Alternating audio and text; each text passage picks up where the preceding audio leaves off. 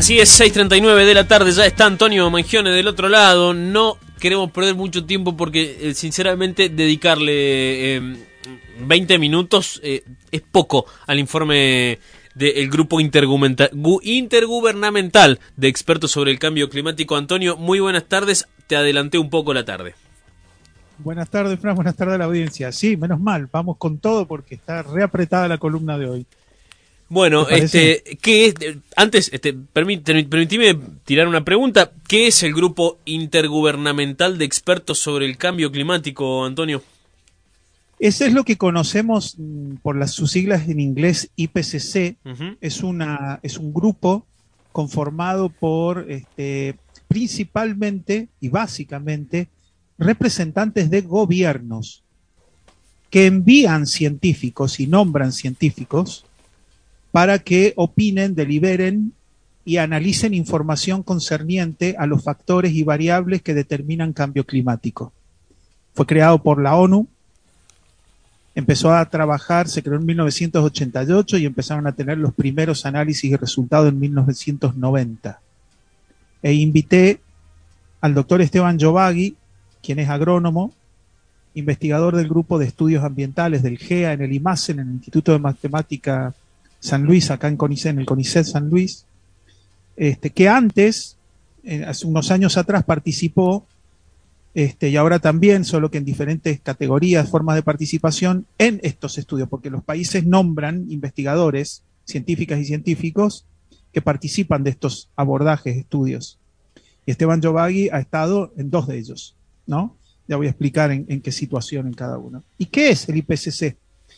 Es este organismo es un grupo de análisis sobre cambio climático. Tiene un formato muy especial.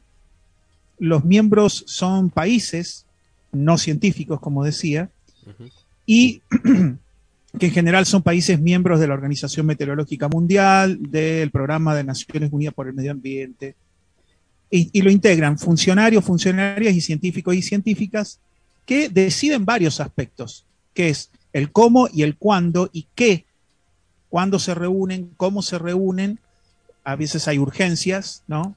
A veces se dilata un poco la cuestión por distintas razones, tal vez por pandemia, y deliberan y deciden primero cómo va a ser el encuadre, qué ejes se van a analizar. En general son siempre bastante parecidos. Trabajan por grupos en distintos temas, como por ejemplo efecto invernadero, impactos, otros son los de mitigación, Participan cientos, pero cuando te digo cientos, estamos hablando de 800, 900 en los distintos grupos. En te, total, te interrumpo. Eh, eso, eh, esto que, sean mesas grandes, eh, mesas entre comillas, ¿no? ¿Habla de consenso? Bueno, sí, no, están, no están los 800 ni los 200 por grupo en la misma mesa, ¿no?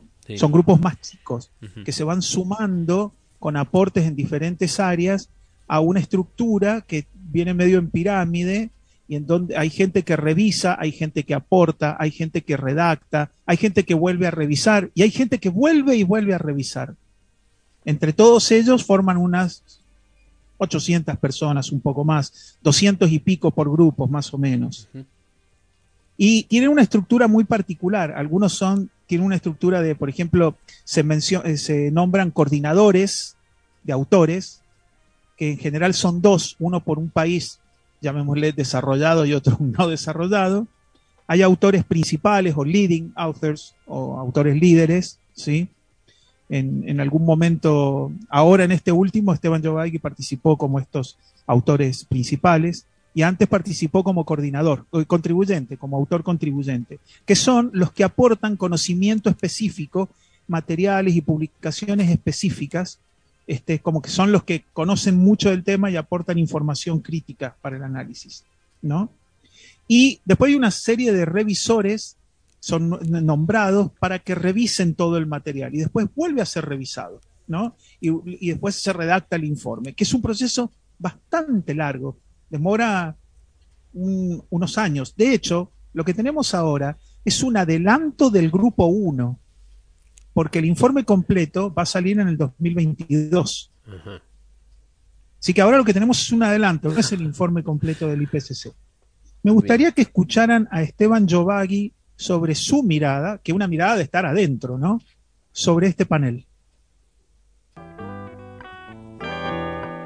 Bueno, en primer lugar me gustaría comentar que, que más allá de lo que uno lee acerca del IPCC, eh, yo tengo algunas impresiones por haber colaborado y trabajado como parte del IPCC que me gustaría compartir. Es un organismo de consenso científico, lo llamaría así, que busca asesorar a los tomadores de decisión, principalmente las personas que trabajan en, gobiernos nacionales, en organismos internacionales y también en gobiernos locales, provinciales o incluso municipales, así como otros actores, en la toma de decisiones para ir guiando nuestro mundo a un estado lo más este, viable y sustentable posible en términos del clima. Como órgano de consenso eh, sigue unos procesos interesantes a mi modo de ver, de discusión, de recopilación de evidencia, que llevan a que se logre un acuerdo entre una gran mayoría de personas de todo el mundo en general respecto a qué está pasando, por qué está pasando, cuán peligroso, cuán grave es y qué se puede hacer para frenarlo evitarlo. En este caso, el cambio climático. hace décadas que el IPCC trabaja, va liberando reportes más o menos cada cinco años, a veces ese tiempo se alarga un poco, desde los 90, que salió el primer reporte, eh, y ahora está por salir próximamente, eh, a comienzos de 2022, el sexto reporte. Bien. Viste, viste que menciona Esteban la palabra consenso, Y, no me quiero adelantar porque en, en, minutos viene otro audio donde describe ¿no? que esos consensos terminan siendo una suerte de negociación donde los países están parados de distinta manera. Pero vamos a dejar que él lo explique. Es difícil, es difícil. Este grupo de trabajo 1, que es sobre cambio climático, lo integraron, aportaron 195 países miembros a este informe. ¿no? Como dije, es el antesala, el primer informe, un adelanto de lo que va a ser, en definitiva, el sexto informe. Hay varios elementos de este informe para mencionar, dos o tres que me resultan muy interesantes. El primero es que varios de los cambios ya observados no tienen precedentes, Fran, no en cientos de años, en cientos de miles de años. Es decir, todo lo que está producido hoy por seres humanos como actividad de seres humanos no tiene precedentes en cientos de miles de años en el planeta Tierra. Es una marca de la humanidad. Es muy impresionante. Hay un continuo aumento del nivel del mar y no se podría revertir hasta dentro de varios años, muchos siglos. Es decir, si hoy se parara, hay ciertos procesos que tardarían cientos de años en retroceder o en volver a su condición conocida hace 100 años atrás. Ahora, lo que sí se sabe, por la información recabada y por los modelos, es que la reducción de gases invernaderos fuerte, inminente, ahora, ahora, ¿no? Y sostenida, podrían revertir el cambio climático en términos de calentamiento y todos los procesos derivados. Y cuando digo revertir es empezar a revertir, mm. pero deberían cortarse drásticamente ahora y sostenerse ese corte en el tiempo. Imagínate. Claro. Eh, claro. Estamos pensando que para dentro de unos años la temperatura en exceso, conocida en función del promedio, establecida a partir del promedio conocido en los últimos años, se elevaría en 1,5 grados o 2. Es una situación bastante catastrófica, ¿no? Y podría evitarse en estas condiciones que te acabo de decir. Pero claro, este incremento del 1,5 ya anticipa, porque se empiezan a ver estos fenómenos cada vez más acentuados, hoy ya se ven más acentuados, aumentos de olas de calor, eh, se alargan las estaciones cálidas y se empiezan a cortar las frías. Y como no todo es temperatura, pero está vinculado a la temperatura también, hay cambios muy importantes en intensidad de precipitaciones, el incremento de las sequías, obviamente el incremento del nivel del mar, la acidificación de los océanos y el calentamiento también marino, que es un punto muy especial en estos estudios. Me gustaría que este, escucharan a Esteban acerca de algunos de estos cambios eh, que ya se conocen y que se estiman van a ser más agudos vinculados a la circulación del agua en el planeta Tierra. Escuchen con atención esto que dice Esteban. Algo que siempre fue complicado con la percepción del cambio climático y con entender los cambios pasados fue qué pasa con el agua. Por ejemplo, ¿va a llover más? ¿Va a llover menos? ¿Va a haber tormentas más intensas o no? ¿Ciclones más fuertes? ¿Huracanes más fuertes? Bueno, eh, uno de los cambios que hubo en el último, último quinquenio es que se aprendió mucho más sobre qué pasa con el ciclo hidrológico. Los dos grandes motores del ciclo hidrológico son la energía solar que el planeta puede retener, que aumenta por el, el cambio climático, y la gravedad. Esos son los dos grandes motores del agua. Bueno, el motor solar, el Sol sigue siendo el mismo, pero la Tierra se guarda más de la energía solar por su lugarcito más abrigado, que es la atmósfera con más gas invernadero, y esto acelera el ciclo hidrológico, el agua circula más rápido. Esto trae como resultado que tengamos, por ejemplo, tormentas más intensas de las que teníamos antes. Y esto, por ejemplo, nos puede afectar, eh, puede generar estos fenómenos de inundación violento que vemos en algunas ciudades, aludes que jamás se habían visto como los que hubo en Comodoro Rivadavia o incluso cerca del Puerto Madryn, eh, en zonas donde antes no se veían esas cosas. Y, la otra cuestión es que el sistema de precipitación de lluvia del planeta se va redistribuyendo. Entonces hay zonas que reciben más lluvia en promedio, lo cual para nosotros, por ejemplo, es algo que pasa en región pampeana, es algo bueno. Eh, más allá de algunas complicaciones que nos traiga, el país que vive tan fuertemente de la agricultura, sin regar casi, eh, es bueno que llueva más. Y otros sistemas tienen menos lluvia. Clarísimamente un ejemplo es eh, Chile. El centro de Chile y el norte están recibiendo mucho menos lluvia y como coletazo de eso nosotros vemos un efecto en la cordillera de los Andes del lado argentino, donde localidades como San Juan y Mendoza están viendo menos aporte de agua. Bueno, en estos cinco años se aprendió mucho más y está claro que una parte de estos problemas de agua que estamos viendo, de cambios, tienen que ver con, el, calentamiento. Bien, eh, refiriéndose Esteban a el ciclo del agua, ¿no?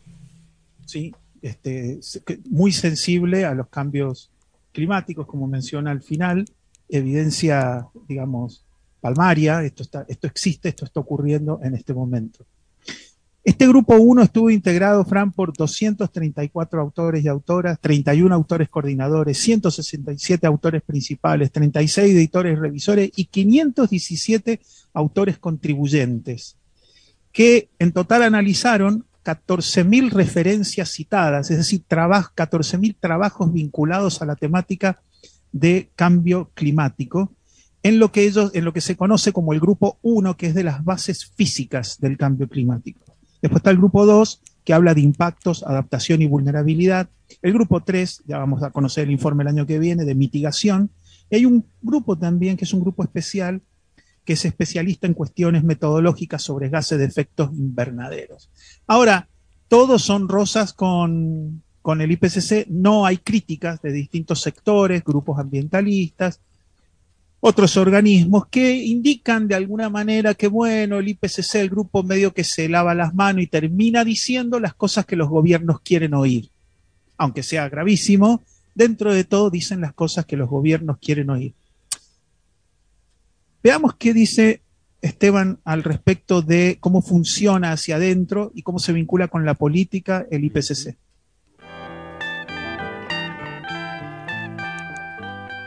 Me gustaría comentar sobre el IPCC y su proceso de trabajo y sobre, sobre lo que deberíamos pensar acerca del IPCC y aprovechar o no de sus, de sus mensajes en, países como Argentina.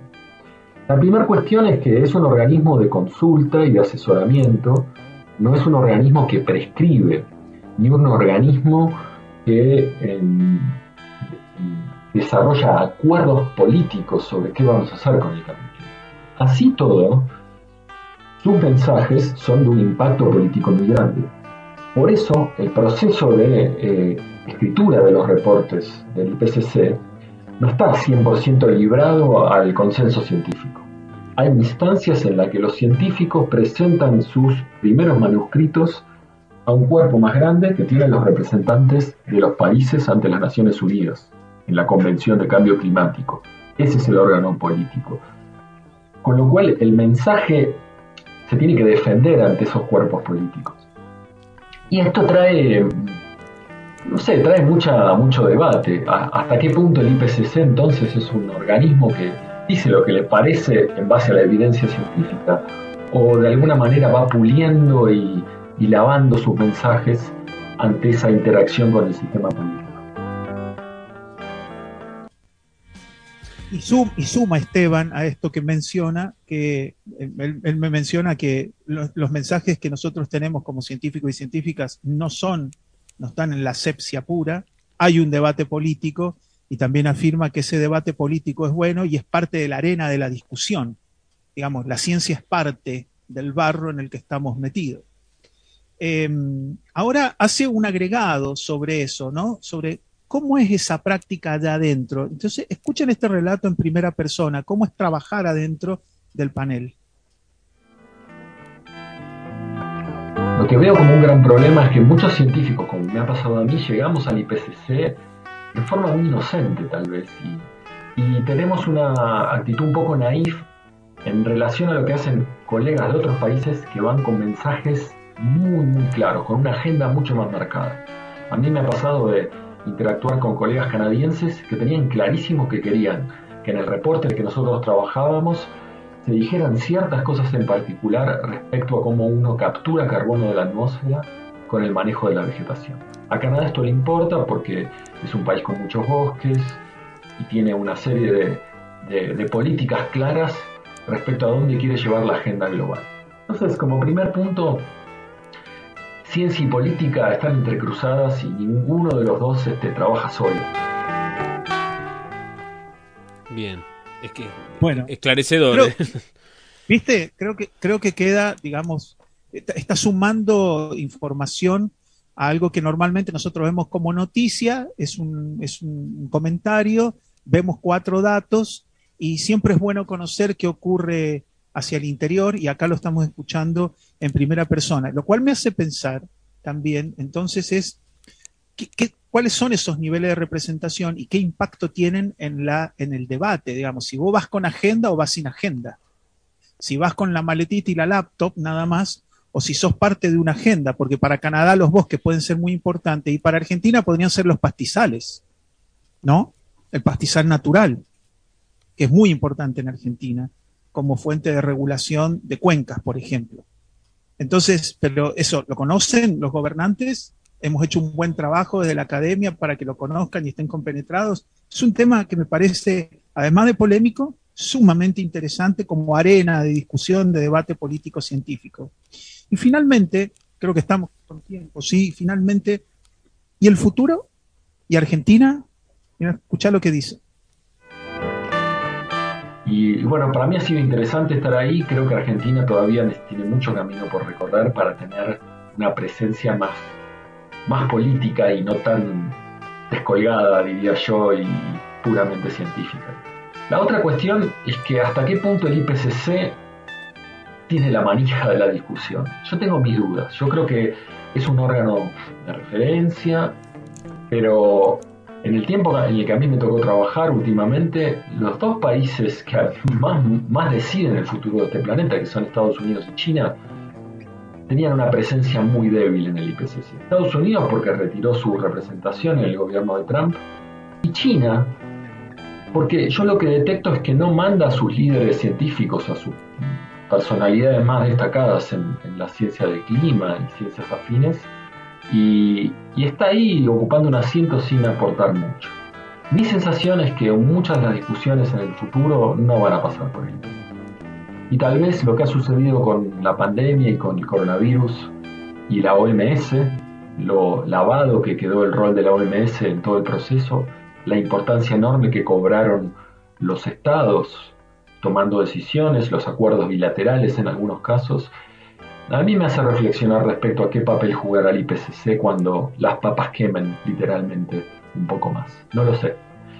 Pero sí me queda la sensación de que países como Argentina tendrían que tener eh, una actividad muy fuerte en el diálogo respecto al cambio climático, no solo dentro del IPCC, sino con sus este, pares de la región y con otros países influyentes. Deberíamos estar discutiendo sobre qué hacer con el cambio climático con China, con India, así como con nuestros vecinos. Tremendo lo de Esteban que acaba de tirar dos titulares. Tremendo. Sí, ¿no? Ah, y que, esto, esto no lo lees en, en, ninguna noticia que hable del informe del IPCC. No, no, no. Así que no tengo más, estamos sobre la hora, no tengo más que agradecerle a Esteban por ponerse ahí al pie del cañón y, digamos, responder unas preguntas y, y, más, ¿no? Y tirar más información. Así que eternamente agradecido a Esteban por esta contribución.